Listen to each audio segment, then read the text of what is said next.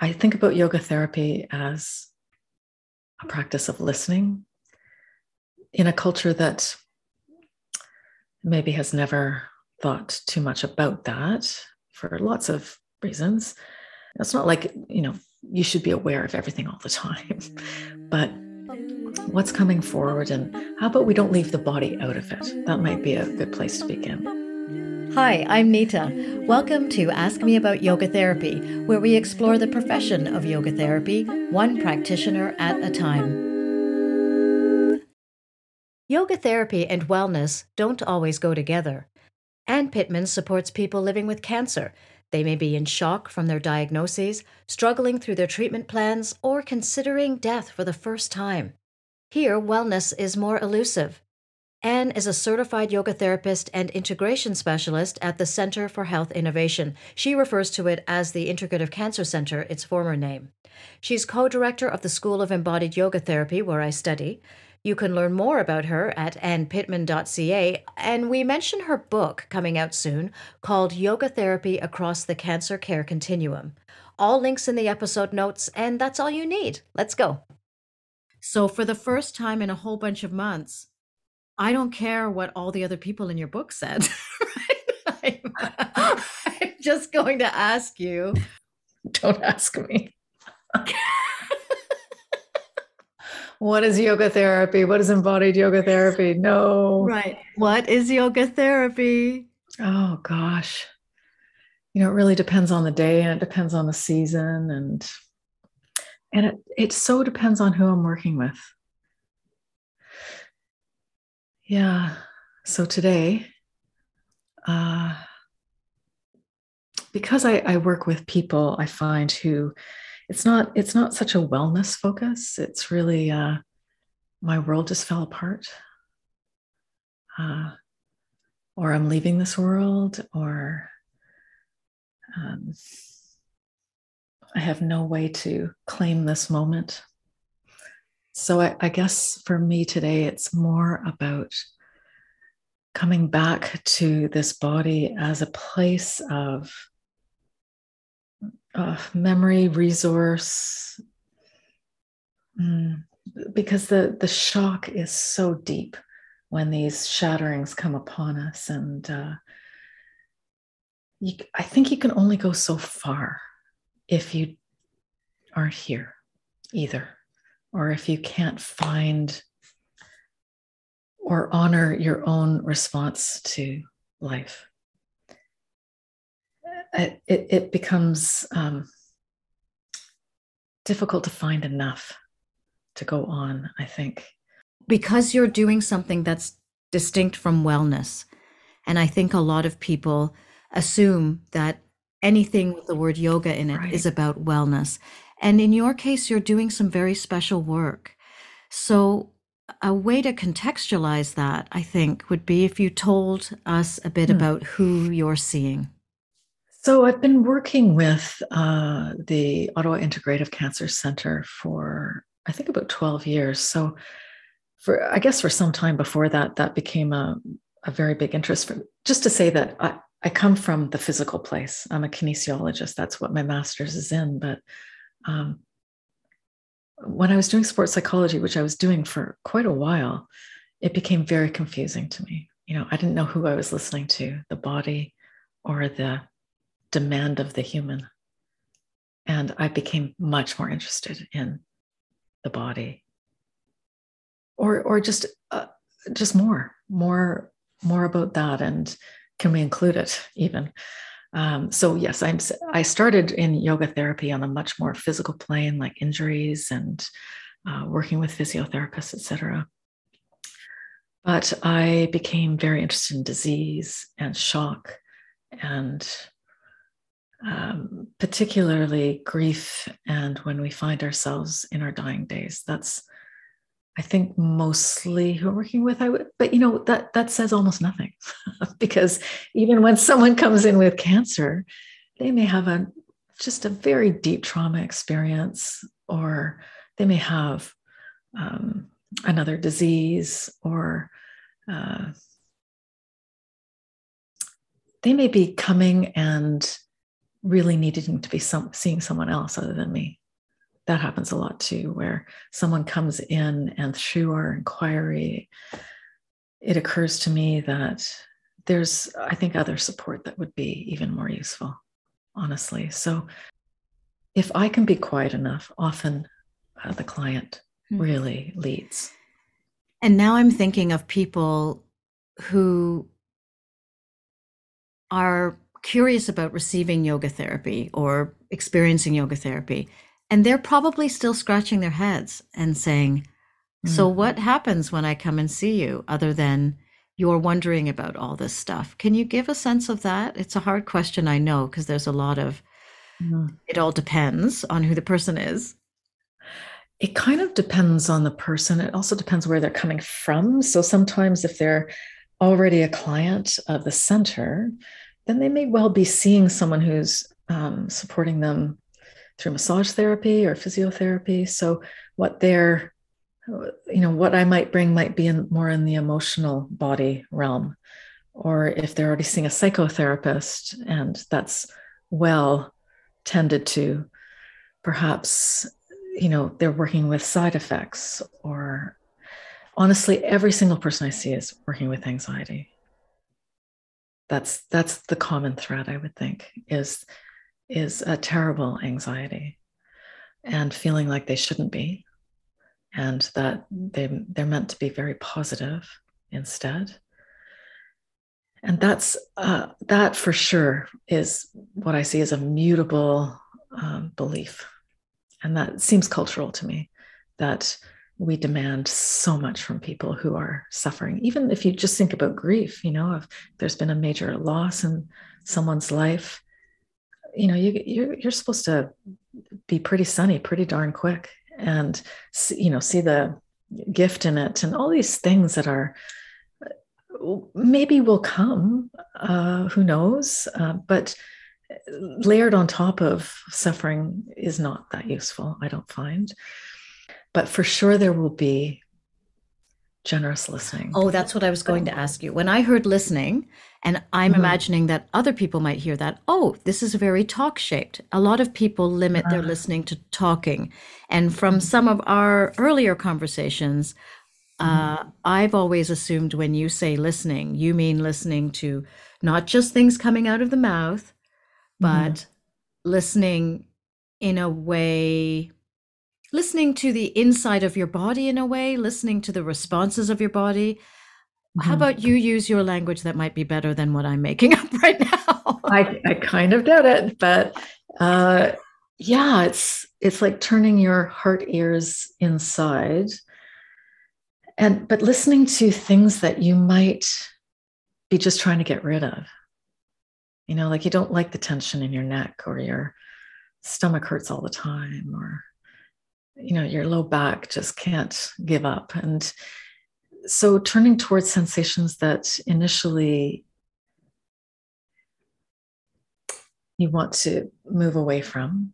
And it's a very brave thing to start to turn toward that and to wonder about those sensations as ways of uh, inquiring into the body. Uh, noticing that when you feel your throat closing does that what what does that remind you of? What does what else is happening in the midst of that? What what's going on in all your world outside of you inside of you? And how might this be a response actually? It's like sensations as conversation for me. And it's not to say that there's always an emotional reason for you to have a pain in your back but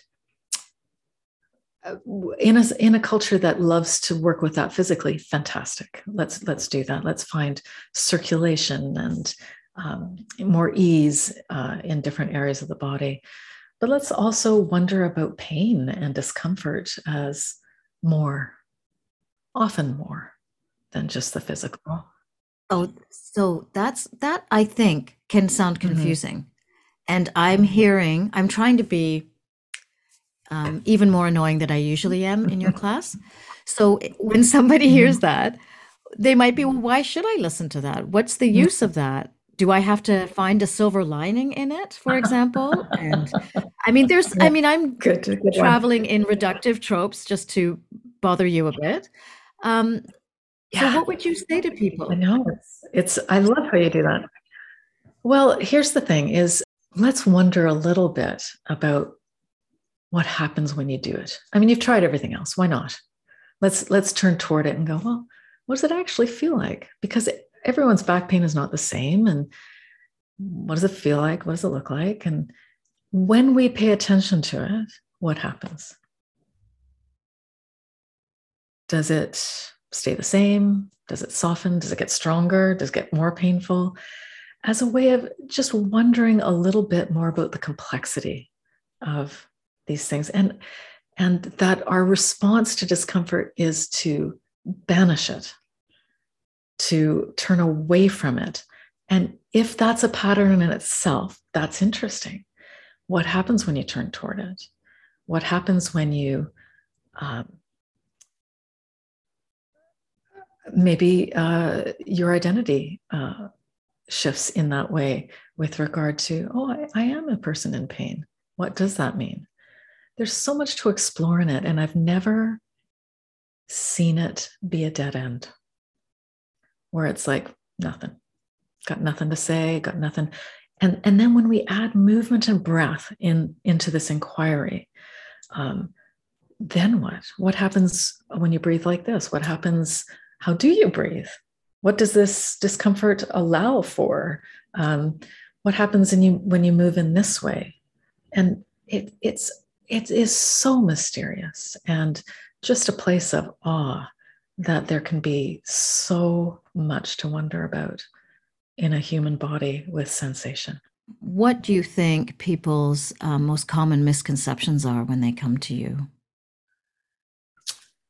About yoga therapy, not uh, about aliens or anything. About yoga therapy. Uh, the one thing that I, I would say still remains even if they've done some reading about yoga therapy or if they've figured out I'm not going to make them do downward dogs or headstands or what have mm-hmm. you, is that they do think that it's about getting positive and about getting calm.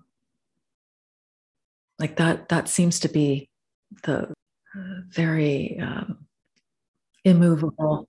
Tell me why it isn't, because I think it's more than just clients who think that. So what?